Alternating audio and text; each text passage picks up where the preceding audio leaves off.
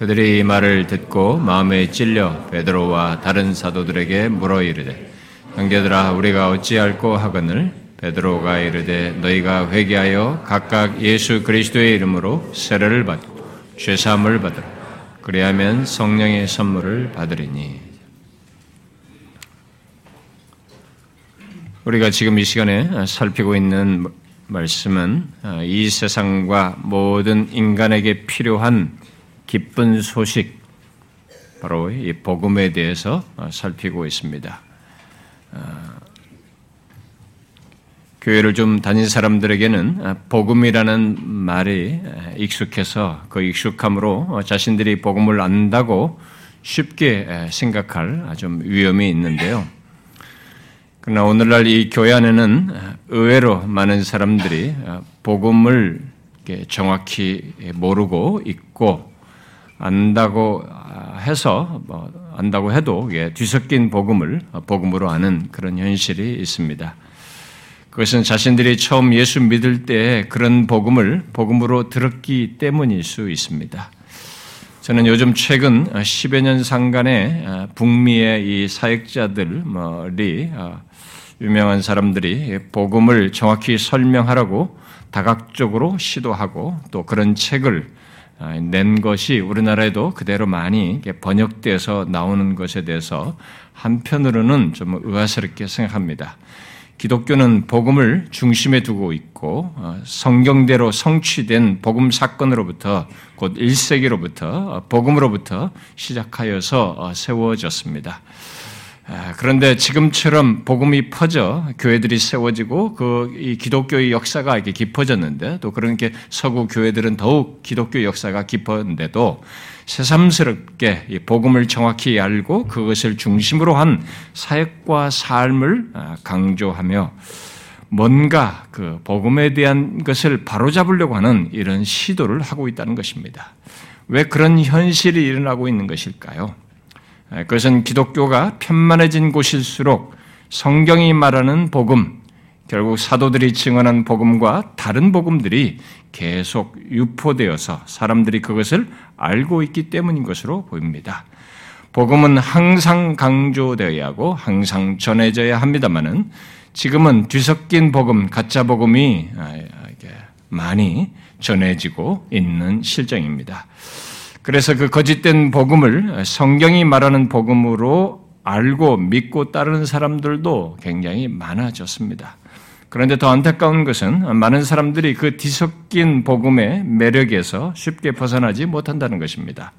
일단 그것을 자신의 신앙으로 수용하여 경험까지 더해져서 확증을 하게 되면은 그 거짓된 복음의 일부이든 전체든 아, 그것이 자기에게 가장 믿을 만한 것이 되어서 좀처럼 거기서 돌이키지 않는다는 것입니다.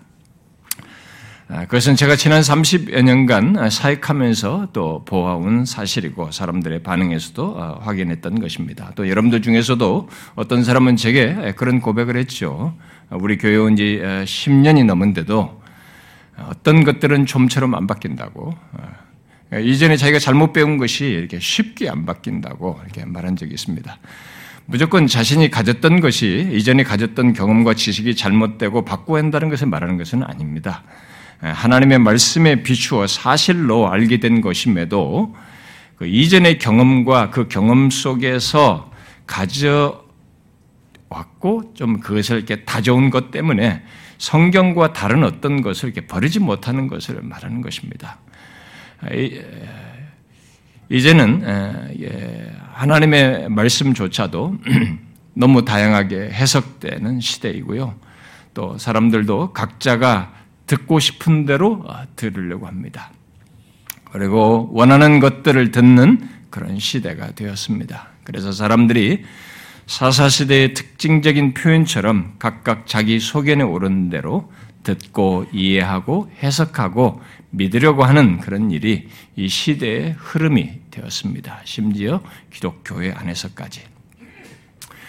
그래서 복음을 선명하게 전하고 어, 디모데 후서 말씀대로 진리의 말씀을 옳게 분별하도록 했을 때 그것이 자신의 생각과 다르다는 다르다고 하는 사람들은 혼란을 겪고 또 다양한 반응을 그리고 태도를 보입니다. 어떤 사람은 동의할 수, 동의할 수 없다는 듯이 그런 여러 가지 반응을 보이기도 하고 어, 심지어 제가 우리 교회에서도 경험했습니다만은 이 교회만 오르냐라는 이런 거친 말을 하고 또 어떤 사람은 교회를 거부하기도 합니다. 아, 지금까지 이 교회만 오르냐라고 하는 사람들이 아, 제 기억으로는 우리 교회에 여럿 있었어요. 지금까지요. 음, 근데 그들이 공통점이 있었습니다. 음, 아, 이단들처럼 이 교회만 옳다고 말한 적이 없는데도 그런 반응을 이렇게 스스로 한 것은 그런 것을 그렇게 했다는 것은 여기서 듣고 배우는 말씀이 자기가 알아왔고 또 알고 있는 것, 또 자기 경험, 자기 확신을 흔드는 것에 대해서 이렇게 반감을 드러내는 거예요. 아, 그리고 반발과 저항을 하는 것입니다. 그러면서 자꾸 자기 것을 얘기합니다. 자기가 주는 생각, 자기가 있는 경험, 자기가 있는 확신을 자꾸 얘기하면서 반발과 저항을 해요. 결국 자존심이 상한 것이죠. 음. 근데 예수 믿는 것은 자존심으로 하는 게 아닙니다. 진리에서 하는 것이죠. 음. 이런 것은 어떤 특정인을 어, 하나님의 말씀을 우리 교회 회중 중에 어떤 특정인을 두고 한 것이 아닌데도 불구하고 또 새로운 사람들은 그 사람들도 알지도 못합니다. 그 사람이 어떤 상징인지. 근데도 새로 온 지 얼마 안 돼 가지고 계속 자기를 향해서 한 것도 아닌데도 그런 반응을 보여 왔어요. 중요한 것은 성경의 베레아 사람들처럼 그 전해지는 말씀이 하나님의 말씀인가, 이게 하나님의 말씀이 일치되는가를 살피며 확인해 봐야 하는데 그저 자신의 선 지식과 이 경험에 의존하여서 어, 이렇게 저항하고 거부한다는 것입니다. 하나님께서 어, 정령 어, 이 자리에 와서 이 회중 가운데 있는 사람, 그 사람을 이 자리로 이끄셨고 이 공동체 안에 있도록 이끄셨다면 여기서 신앙생활을 하면서 영혼을 자라가고 싶다면은 사춘기 아이들처럼 어, 계속 자신의 본성의 목소리를 내면서 징징대기보다는 겸손히 자신을 위한 영혼의 양식을 섭취해야 됩니다. 언제까지 이 음식 못 먹겠고 저 음식 못 먹겠고 왜 저렇고 저렇고 이러면서 신앙생활 하냐는 거죠. 그것은 스스로 바보짓을 하는 것입니다. 지금 우리들은 기독교의 중심이요 핵심인 복음을 살피고 있습니다. 그런데도 이 가장 기본적이고 핵심적인 이 복음을 살피는데도 어려움을 겪는 사람이 우리 중에 있어요. 복음은 교회 처음 온 사람들에게도 필요한 말씀이지만 지금 우리가 이 복음을 살필 때 제가 말했던 것은 교회를 오래 다녔는데도 불구하고 복음을 알고 소유하는가 했는가라는 의문을 불러일으킨 그런 현실이 있기 때문에 이것을 살핀다고 그랬습니다. 그러니까 우리들 전체를 향한 기존 신자들이 주 내용이에요. 지금 이 살피는 것은. 아, 이것은 처음 온 사람이나 들으면 좋겠다. 그렇지 않습니다. 정말로 복음을 알고 소유한가를 지금 묻는 것입니다. 그래서 진실로 복음을 알고 소유한 상태로 이끌기 위해서 성경과 다른 복음부터 시작을 해서 성경이 말하는 이 복음의 전말을 지금 계속 살피고 있는 것입니다. 저는 개인적으로 제가 요즘 준비하고 있는 수련의 말씀보다도 이 시간에 살피고 있는 이 복음에 대한 말씀이 내용의 가치나 비중에 있어서 더 크게 느껴집니다.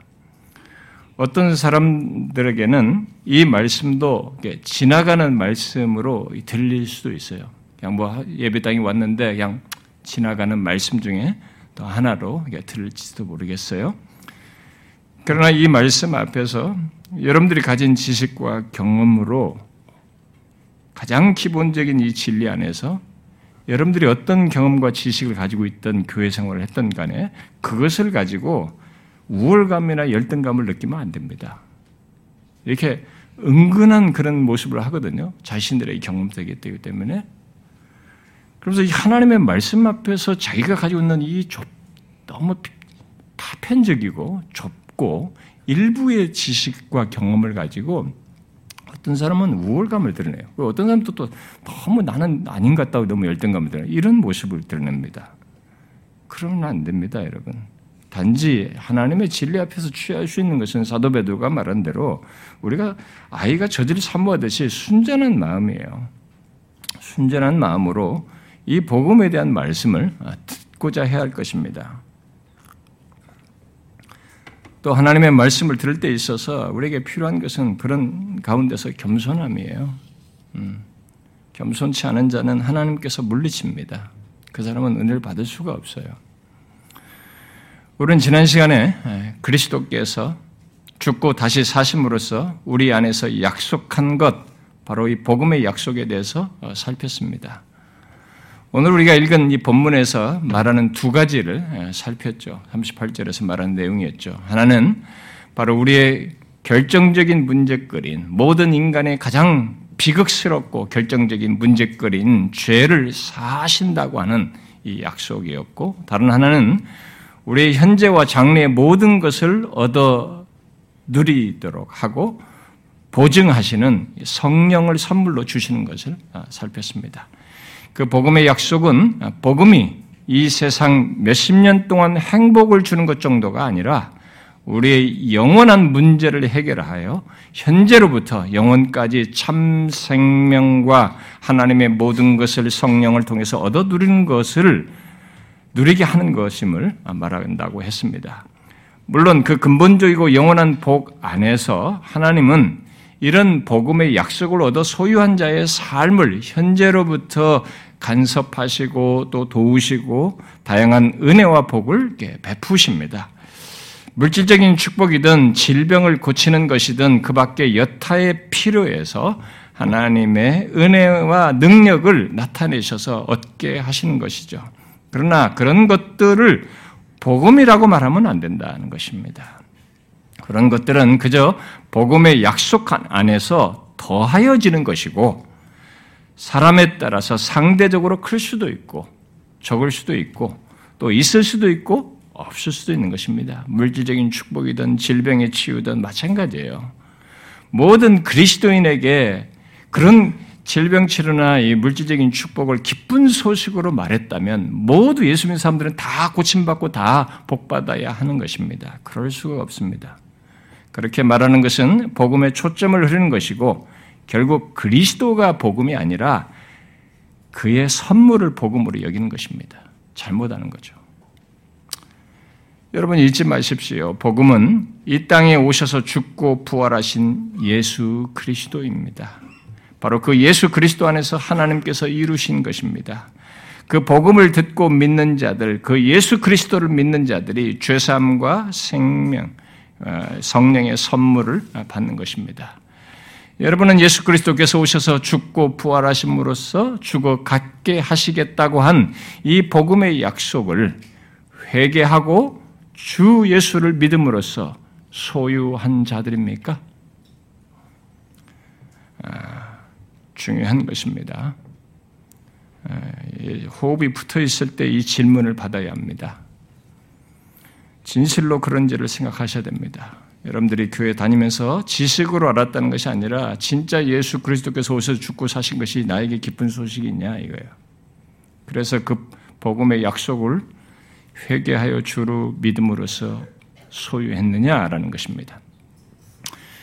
이 시간에 이 복음의 약속, 지난 시간에 살폈던 그 복음의 약속을 연결해서 그 복음의 약속을 누가 받는지에 대해서 살피려고 합니다. 어, 오늘 본문에서 사도들은 사도 베드로는 예수 그리스도께서 이 땅에 오셔서 사시고 십자가에 달려 죽으시고 부활하신 복음 사건을 말한 뒤에 그 복음을 듣는 자들에게 복음의 약속을 말하면서 그 약속을 누가 얻을 수 있는지를 말해주고 있습니다. 자, 어떤 자가 복음의 약속을 얻을 수 있다고 말하고 있습니까?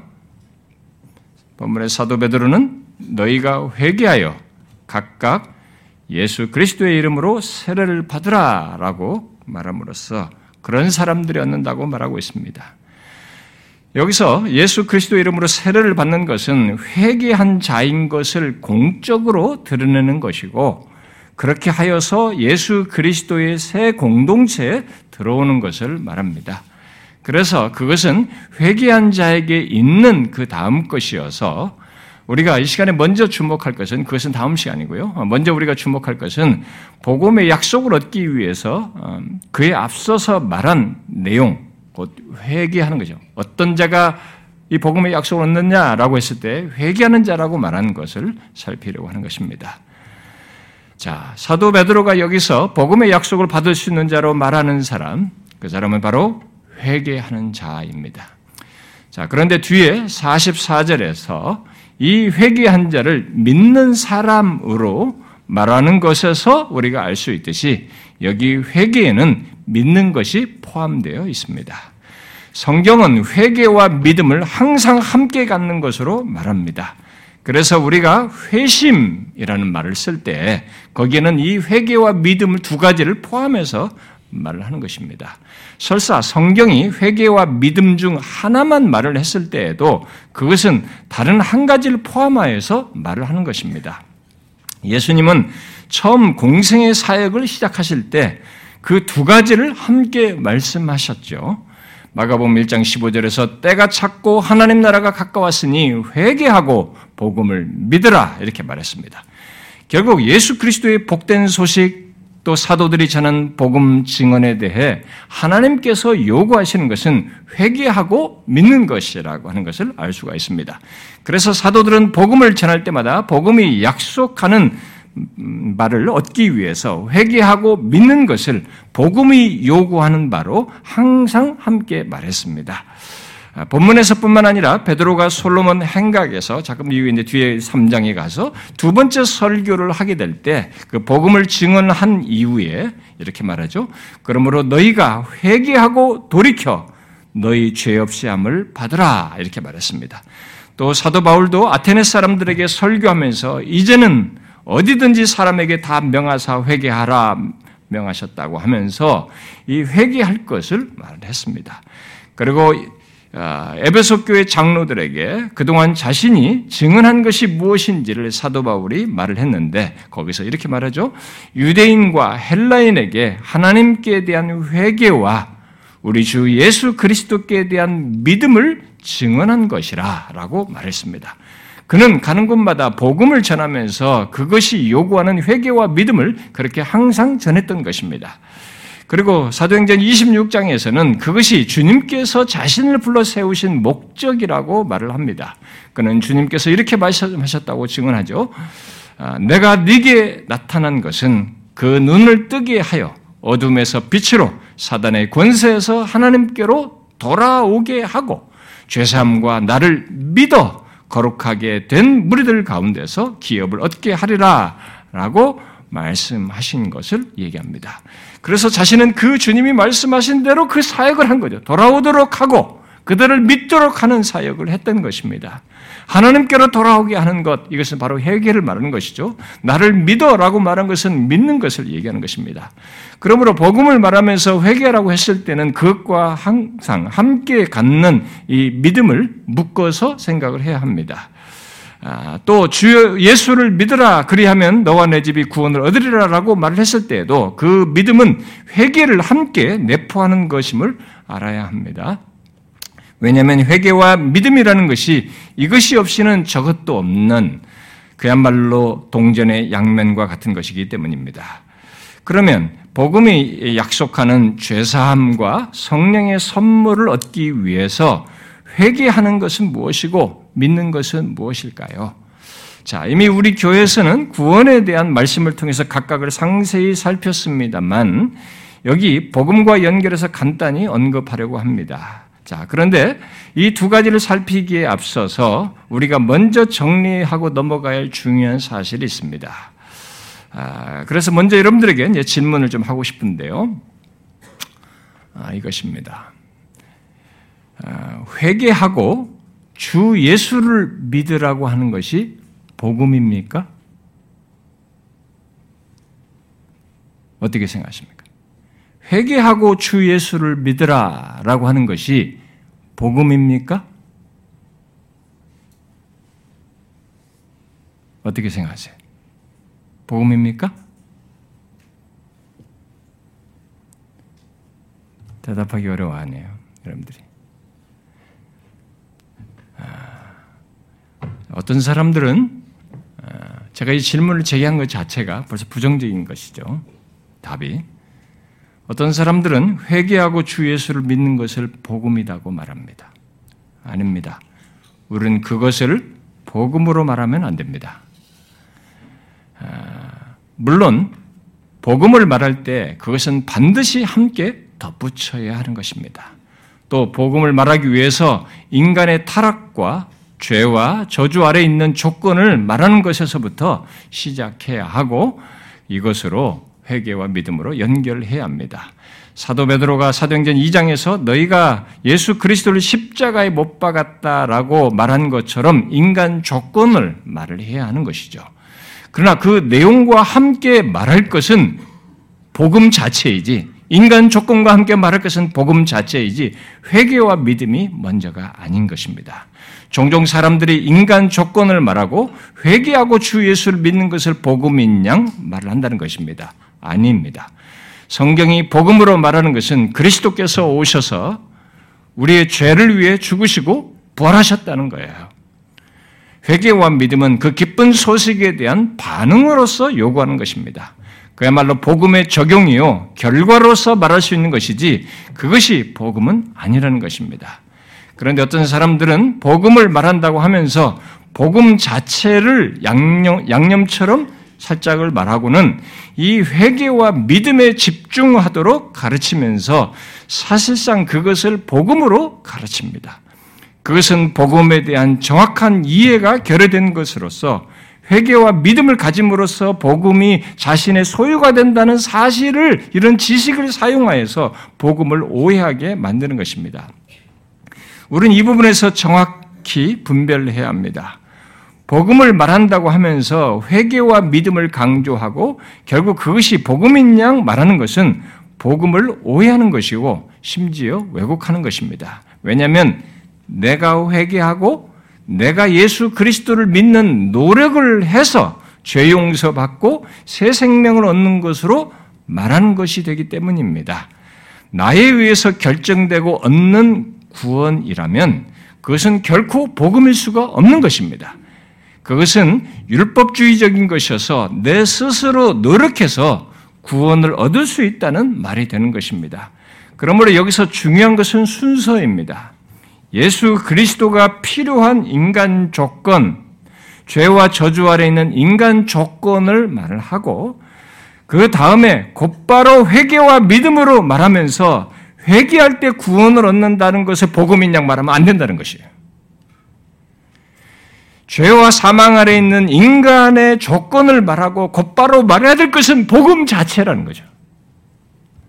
예수 그리스도께서 하나님이 이런 조건을 가지고 있는 우리를 그 죄와 사망에서 구원하기 위해서 오셨고 죽으셨고 부활하셨다는 이 기쁜 소식을 말한다는 것입니다.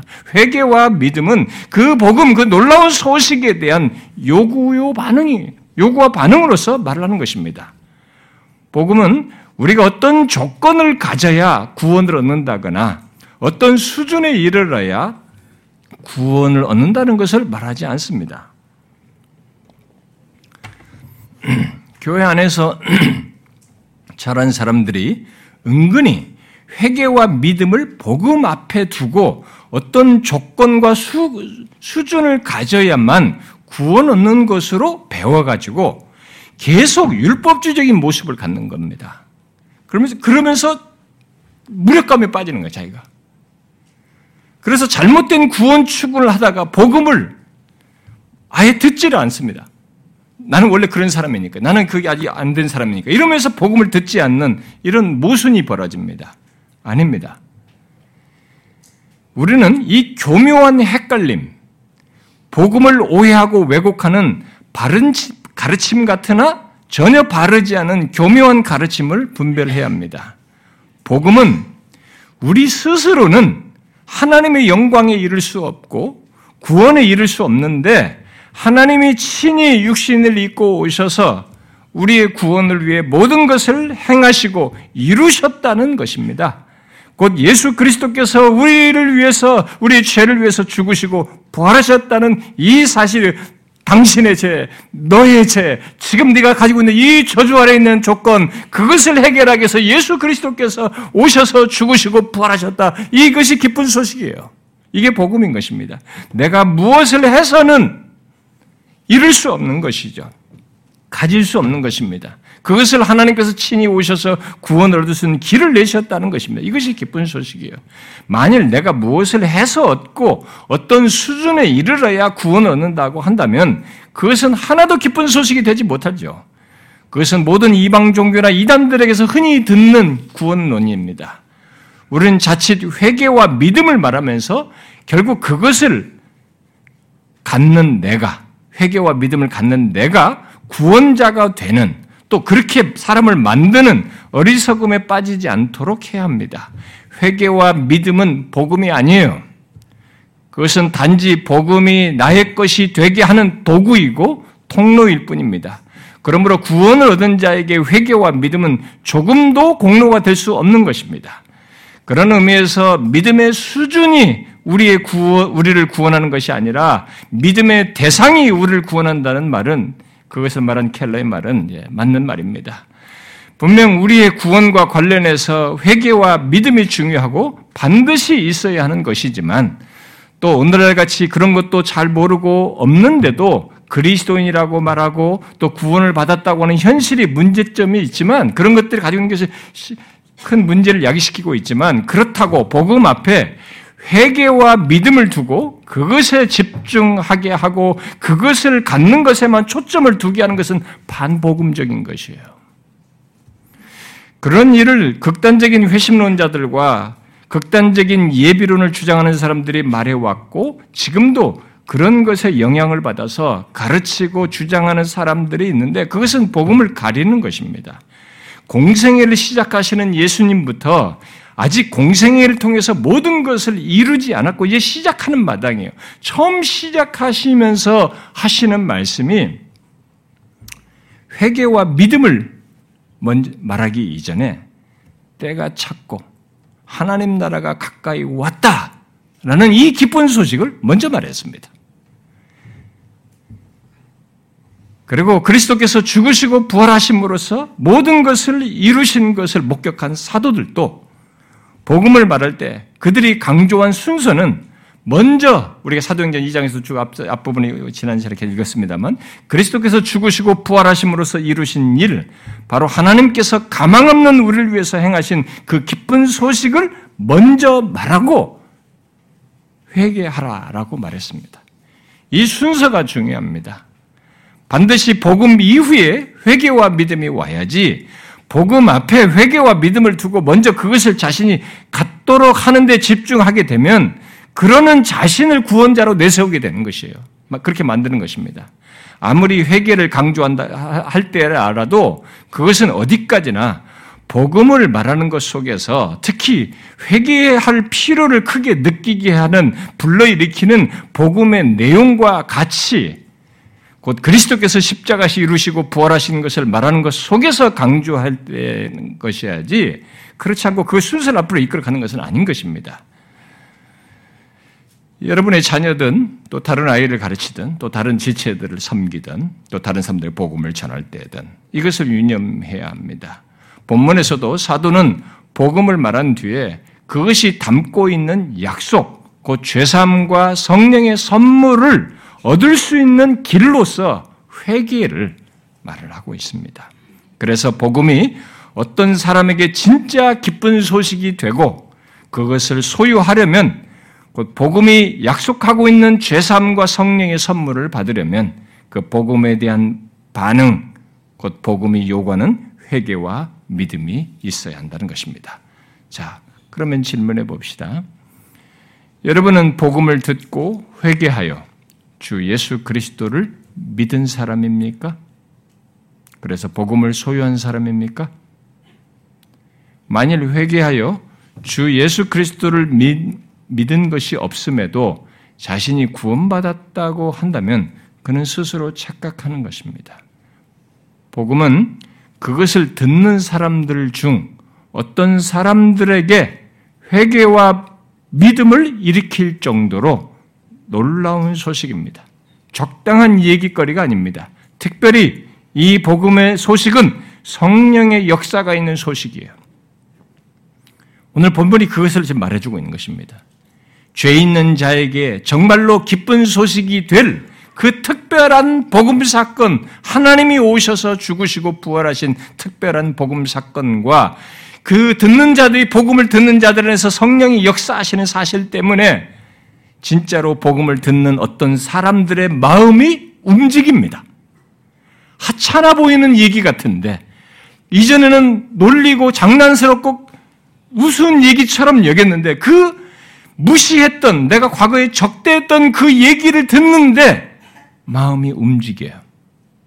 바로 회개하고 주 예수를 믿도록 하는 마음의 움직임이 연결해서 있다는 것입니다. 자, 그러면 그런 역사 속에 있는 회개와 믿음이 무엇일까요? 무엇인가요?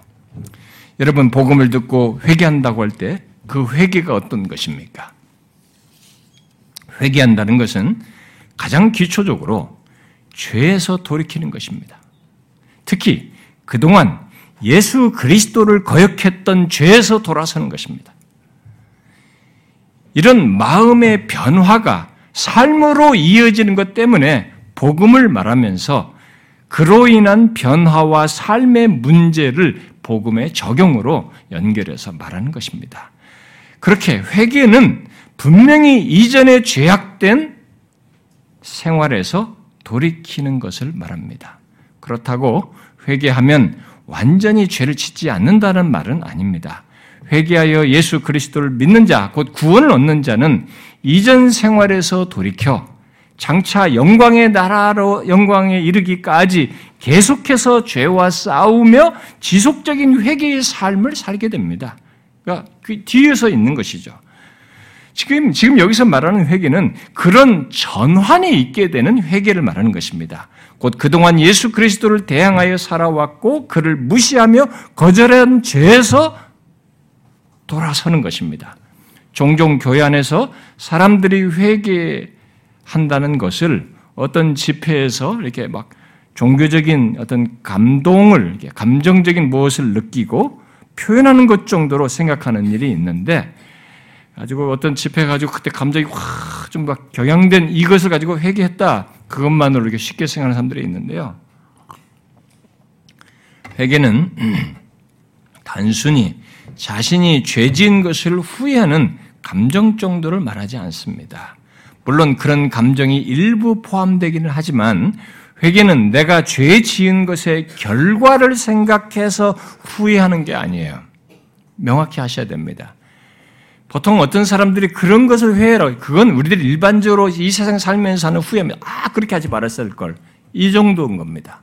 아 괜히 그렇게 했다. 그렇게 결과를 가지고 생각하는 것을 그러면서 후회하는 걸 가지고 회개라고 하면 안 됩니다. 성경이 말하는 회개는 자신이 지은 죄 자체를 크게 후회하는 거예요. 바로 그동안 예수 그리스도를 거역했다는 그 죄 자체를 깊이 후회하면서 통회하는 것입니다. 아파하는 거죠. 슬퍼하는 것입니다. 여기서 감정의 동요 정도는 어떤 사람에 따라서 클 수도 있고 적을 수도 있습니다. 그래서 여기서 중요한 것은 감정의 동요의 정도가 아니라 죄 지은 것의 결과가 아니라 그 죄 자체를 깊이 후회하며 슬퍼하느냐는 것이에요. 단순히 어떤 사람에게 내가 아, 그 우리 부모에게 잘못되고 누 친구에게 잘못되고 내가 누구에게 잘못되고 누구에게 잘못을 하고 또 그 죄로 인해서 생긴 좋지 않은 결과 정도를 생각하지 않고 자신의 죄로 인해서 하나님을 생각하는 거예요. 이 복음을 듣는데 그동안은 내가 관해서 연관도 안 지었는데 이, 이 복음을 듣다가 하, 이 죄, 자신이 죄를 지은 죄를 생각하는 가운데 이게 하나님으로 연결을 하는 겁니다. 하나님을 생각하고 자신이 하나님께 죄를 지었다는 것을 자각하여서 예수 그리스도를 적대했다는 것을 자각하여서 깊이 후회하며 슬퍼하는 거죠. 그러면서 돌이키는 것입니다. 이런 전환적인 회개를 한 사람이 그 이후에 하나님 앞에 서기까지 이 땅을 살면서 지은 죄를 자백하는 그러면서 지속적인 죄의 자백을 하게 되는 것입니다.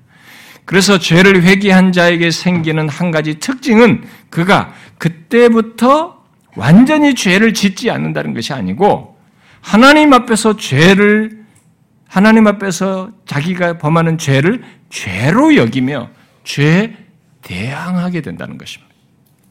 바로 성령의 역사를 통해서 하는 것이죠, 그게. 근데 자기로서는 이전에 없던 일이에요. 이전에는 죄가 죄로 여기지도 않아요. 뭐 그게 왜 죄야? 이게 이전 생각이었습니다. 그리고 대충 하는 것, 그런 것을 뭐 대충 했습니다. 그리고 어, 죄도 뭐 죄로 여기지도 않고 약간의 뭐 느끼고 그냥 끝이었죠. 그리고 감히 죄를 대항하는 일은 없었던 것이죠. 그런데 이제 그런 일이 생기게 되는 것입니다. 이와 관련해서 길버트라는 사람은 회개를 이렇게 말했습니다. 회개는 우리 죄를 즉각적으로 끝내는 것을 의미하지는 않을지라도 그것은 우리가 더 이상 죄와 편안하게 살지 않는다는 것을 뜻한다. 회개한 사람은 더 이상 죄와 편안하게 못 지내요, 이게. 복음을 듣고도 이런 회개가 없이 이전 모습 그대로라면 그는 아직 복음이 그에게 기쁜 소식이 되지 않았음이 분명합니다. 아직 구원받지 않은 것이죠. 자, 그런데 복음이 약속한 것, 곧 죄사함과 성령을 선물로 받는 것은 이러한 회개뿐만 아니라 회개와 맞물려서 뭐가 있다고 그랬어요? 믿음을 함께 갖는 것입니다. 그 주 예수 그리스도를 구주와 주로 믿는 것을 함께 갖습니다. 본문에서 회개한다라고 회개하라고만 했지만 회개한 사람들을 뒤에 44절에서 믿는 사람들이라고 말한 것이 바로 그것을 말해 줍니다. 자 그러면 복음을 듣고 회개와 함께 믿는다는 것은 무엇을 말할까요? 믿는다. 믿는다는 건 뭘 말할까요? 흔히 우리들이 일상 속에서 믿는다고 할 때는 그 말은 객관적인 어떤 내용 같은 것이 없이 일종의 내가 그렇게 하는 것, 일종의 나의 신념을 두고 말하는 것이 대부분입니다. 곧 내가 믿는다는 것이 그래서 그런다 보니까 내가 믿는다는 것이 중요하지 그 믿는 대상이나 그 객관적인 내용은 별로 중요시 여기지는 않습니다.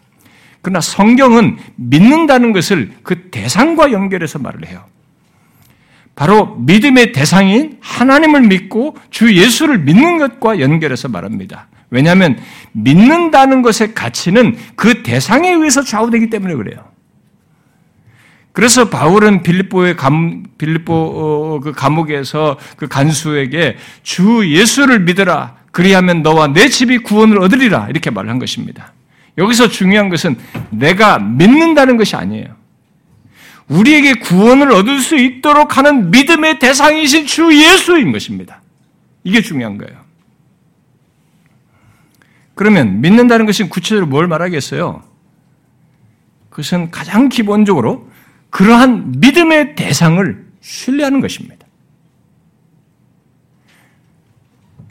바로 예수 그리스도가 나를 죄에서 구원하기 위해서 죽고 부활하신 구세주요 주라고 신뢰하는 거예요. 구세주와 주로 신뢰하는 것입니다.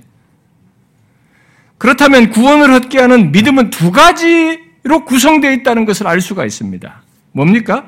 하나는 믿음의 대상인 기독교의 복음의 이 객관적인 내용이에요. 또 다른 하나는 그 믿음의 대상에 대한 우리들의 주관적인 반응, 신뢰인 것입니다. 믿는다는 것은 이 두 가지를 가고 객관적인 내용과 이 주관적인 반응이 구성 요소로 되어 있는 것이죠. 바로 예수님께서 이 땅에 오셔서 죽고 부활하셨다는 것, 그리하여서 우리를 죄에서 구원하셨다는 것, 바로 그분을 나의 주 예수, 나의, 나의 구세주와 주로 신뢰하는 것, 바로 그것이 예수를 믿는다는 것이에요. 여러분은 이런 믿음을 가진 자입니까? 복음의 약속, 곧 죄삼과 성령의 선물은 죄에서 돌이켜 그렇게 예수 그리스도를 믿는 자가 받는 것입니다. 그리고 그를 하나님께서 의롭다 하시는 거예요. 죄인이었었는데 이 사람을 하나님 앞에서 의롭다라고 말씀하신 것입니다. 여러분 중에 어떤 사람은 여기서 한 가지 의문을 가질 것입니다. 그것은 앞에서 말한 것과 같은 이런 회개와 믿음을 어떻게 가질 수 있느냐? 교회를 오래 다닌 사람들에게 이 모태신앙인 사람들, 회심을 사모하는 사람들이 자꾸 이 질문에 봉착해요. 회개와 믿음, 지금 앞에서 얘기 들으니까 이 회개와 믿음이 그래도 이게 쉬운 게 아닌 것 같은데 저절로 생기는 것이 아닌 것 같은데 이 회개와 믿음을 어떻게 가질 수 있느냐, 어떻게 우리가 갖게 되느냐라는 거죠. 소위 회심을 구체적으로 어떻게 회심이 구체적으로 어떻게 있는가라는 질문입니다. 무조건 내가 죄인이라고 고백을 하고 또 내가 믿겠다고 말하는 것 정도가 아니라고 했기 때문에 과연 그런 회개와 믿음이 어떻게 있게 되며 또 가질 수 있는가 하는 의문을 여러분들이 가질 수 있을 거예요. 이것은 성경의 여러, 증, 여러 증거로도 풍성히 말할 수 있습니다만 오늘 본문에서 우리는 최소의 대답을 얻을 수 있습니다. 사도 베드로가 오늘 본문을 말했을 때 그들 중에 실제로 예수 그리스도를 믿는 자들이 있었습니다. 그들이 3천 명이나 되었는데 그 말은 그들이 회개하고 예수 그리스도를 구주로 믿었다는 것이고 결국 죄사함을 받고 성령을 선물로 받았다는 것이며 한마디로 말해서 구원을 받았다는 말입니다. 그런데 본문을 잘 보시면 그들이 어떻게 회개하고 예수 그리스도를 믿었는지 그 과정이 나와 있습니다. 어떻게 있게 되었습니까? 자, 우리 교회에서 회심에 대해서 구하고 갈망하고 회심하기를 원하는 분들은 이 지금부터 말하는 걸 잘 들으십시오. 이렇게 말해놓고도 딴 얘기 하지 마시고 일단은 이것부터 잘 들으셔야 지금부터 말하는 거. 자, 회개하고 예수 믿는 과정이 여기 다 나와 있어요. 어떻게 있게 됐습니까? 세 당, 세 가지가 나와 있어요, 지금. 제일 먼저 사도들이 전한 복음을 듣는 것이 있었습니다. 이게 첫 번째, 회심이 일어나기 위해서는 첫 번째가 사도들이 전한 복음을 듣는 것입니다. 여러분들이 기억해야 될 것은 복음을 들었다는 걸 기억해야 됩니다. 아무거나 들은 것이 아니고 교회 와서 그냥 무슨 뭐 이런 얘기 저런 얘기 복 받는 얘기 이런 얘기 들어서 된 것이 아니고 그건 그렇게 해서 회심이 일어나지 않아요. 복음을 들은 것입니다. 예, 복음을 사도들이 전한 복음을 들은 것이 첫 번째요. 그리고 잘 보시면 그다음 두 번째는 그 복음을 들을 때 마음에 동료가 있었어요. 일종의 감화 감동이 있었습니다. 마음의 움직임이 있었습니다. 그것을 마음에 찔려라고 설명하고 있어요.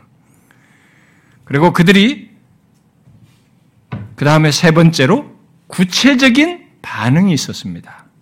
마음에 찔려도 거기서 스톱할 수 있어요.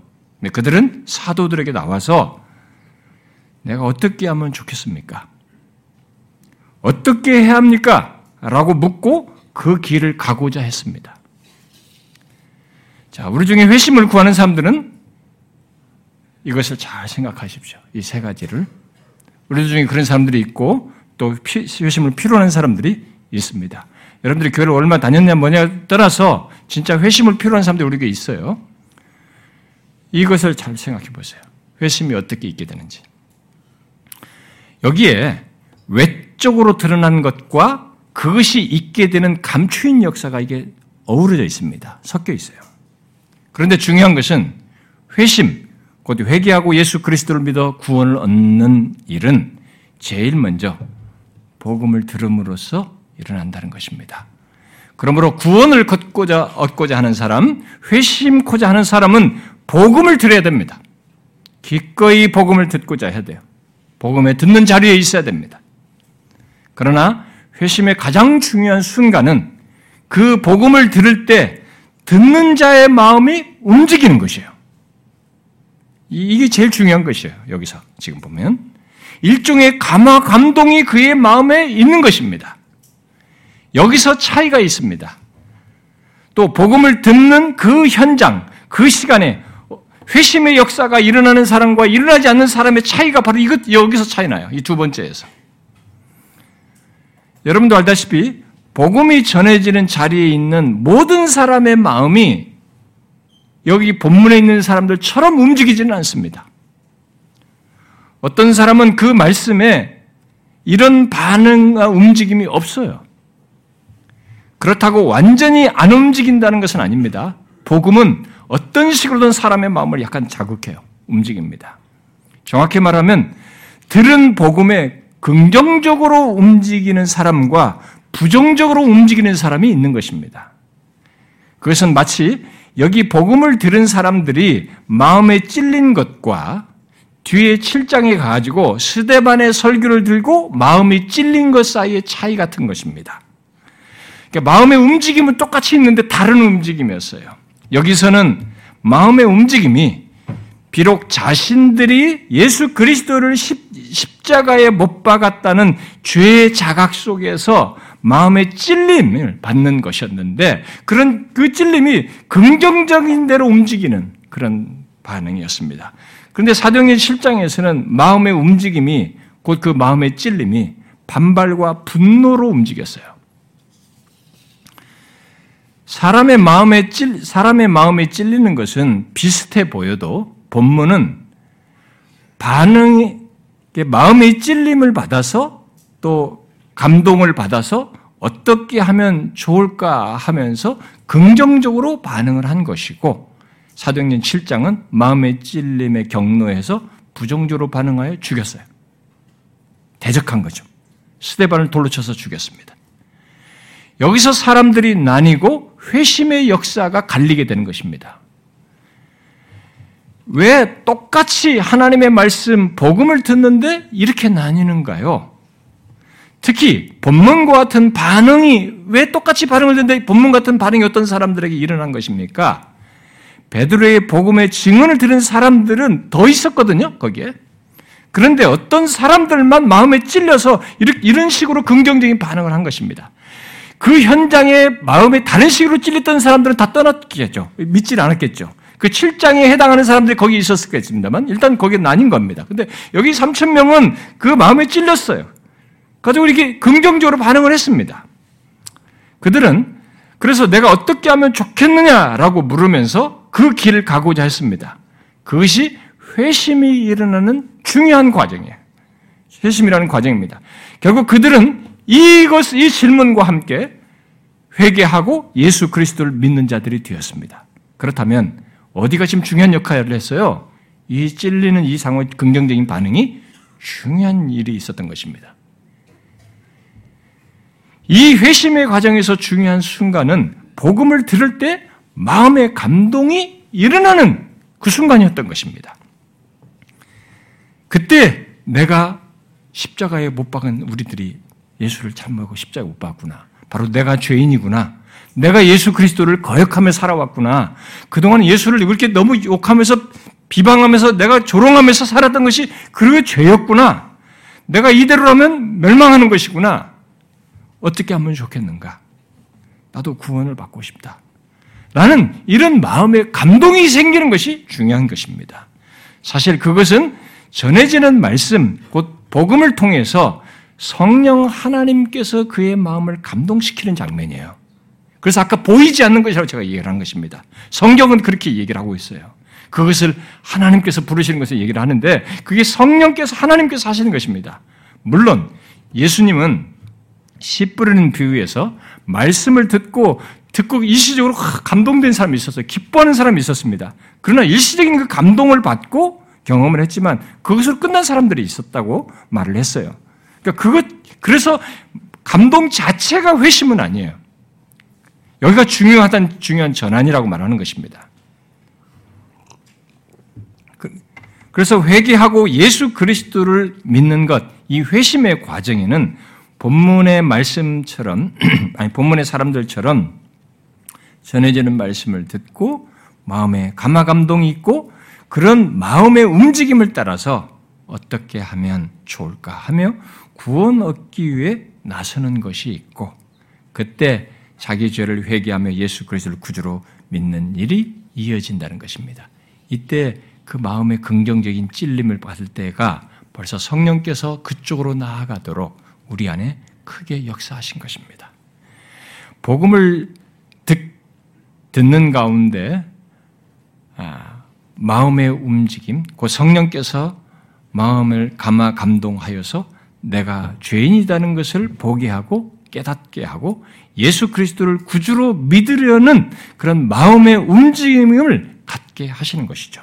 회심을 그래서 회심을 하나님께서 갖게 하시는 것을 말하는 것입니다. 우리가 믿으려고 움직였고 이렇게 막 했는데 실제 교회도 왔고 복음도 들었고 그 자리에서 어떻게 하고 이렇게 반응도 내가 했고 내가 했는데 가만히 보니까 다른 사람도 똑같이 들은데 어떤 사람은 안 됐거든요. 마음의 움직임이 있었단 말이에요. 아, 이걸 보니까 회심조차도 사람이 하는 것이 아니구나. 결국 이게 하나님이 하시는 것이구나라는 이 얘기를 성경이 그래서 하는 것입니다. 그러므로 우리 편에서 중요한 것은 지금이든 어느 때든 복음을 듣는 것이고 그때 성령께서 우리의 마음을 움직이면서 움직여 감화감동하여 주시기를 바라는 것입니다. 어떤 사람은 그것이 있어도 씨 뿌리는 비유에서처럼 어떤 방해에 의해서 끝내버려요. 힘든 일이 있거나 뭐 유혹이 있으면 그 감동을 무시해버립니다. 그래서 이 기회를 상실해버려요. 여러분 여기 구원의 약속을 잘 보십시오. 영원히 지긋지긋하고 끔찍한 죄, 저주, 사망을 해결하는 죄사함을 얘기하고 있습니다. 생명을 얻는 것입니다. 하나님이 친히 보증이 돼서 하나님 안에서 모든 복을 누릴 것을 약속으로 말하고 있습니다. 이게 회개하고 믿는 사람에게 주어지는 약속이에요. 무엇과 비교하겠습니까? 자, 그렇다면 제가 여러분들에게 여러분 모두에게 묻고 싶습니다. 이 질문이 중요해요. 아까도 했던 질문입니다. 여러분은 복음을 듣고 회개하고 예수 그리스도를 주로 믿은 자입니까? 혹시 여러분 중에 복음을 듣고도 아직 회개하지 않고 예수 그리스도를 자신의 구세주와 주로 믿지 않은 사람이 있습니까? 그는 지금 구원받지 못한 상태에 있는 것에 대해서 위기감을 좀 느껴야 됩니다. 왜냐하면 구원을 받지 않는 현재의 조건은 요한복음 3장 말씀대로 정죄 아래에 있는 것입니다. 그 말은 지금 죽으면 그 사람은 심판을 받는다는 것입니다. 이제는 어디든지 사람에게 다 명하사 회개하라고 하신 하나님께서 이미 심판날을 정해 놓으셨고 또 심판자를 임명하셨습니다. 그가 누구인지 아십니까? 바로 이 땅에 오셔서 고난당하시고 죽으시고 부활하신 바로 그분 곧 예수 그리스도이십니다. 이 땅에 사실 때 그는 무시당하고 거역당하셨습니다. 지금도 수많은 사람들이 예수 얘기 꺼내면 웃기는 얘기라고 취급합니다. 조롱하고 똑같이 그를 거역합니다. 근데 예수님 당시 했던 것과는 완전히 다릅니다. 그분이 지금은 심판주이십니다. 이제는 더 이상 우리에게 무시당하고 거역당한 전화기 좀 꺼주세요.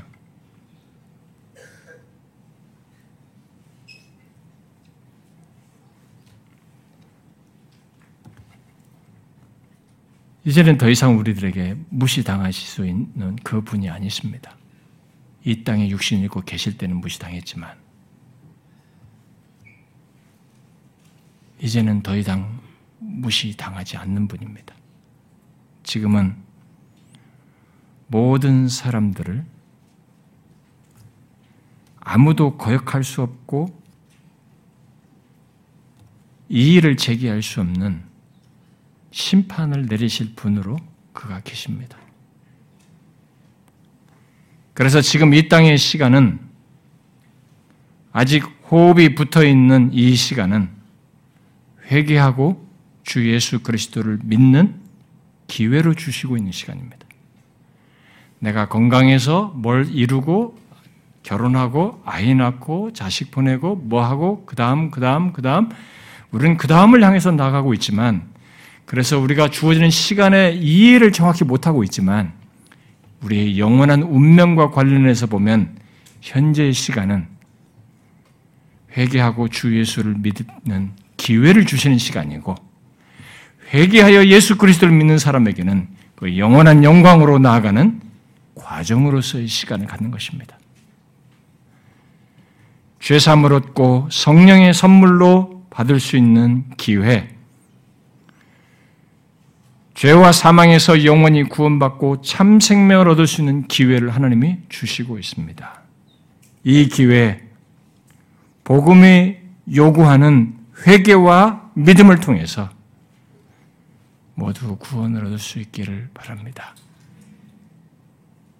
회심치 않은 자녀를 두신 여러분, 가족을 두신 여러분, 많이 이 부분에서 마음이 안타깝죠.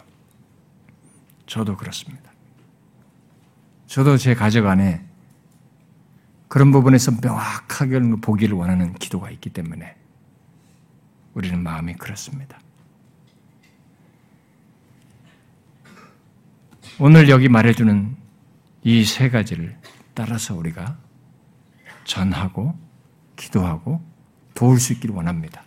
우리 교회 속한 모든 어린아이들까지 복음을 듣고 들을 때 마음의 움직임이 있게 해주셔서 거기서 길을 나서는 구원을 얻고자 하고 회개하여 예수 그리스도를 믿음으로 죄사함 받고 성령의 선물을 받는 이런 놀라운 구원의 역사가 우리 공동체의 아이들에게까지 다 있기를 소원합니다.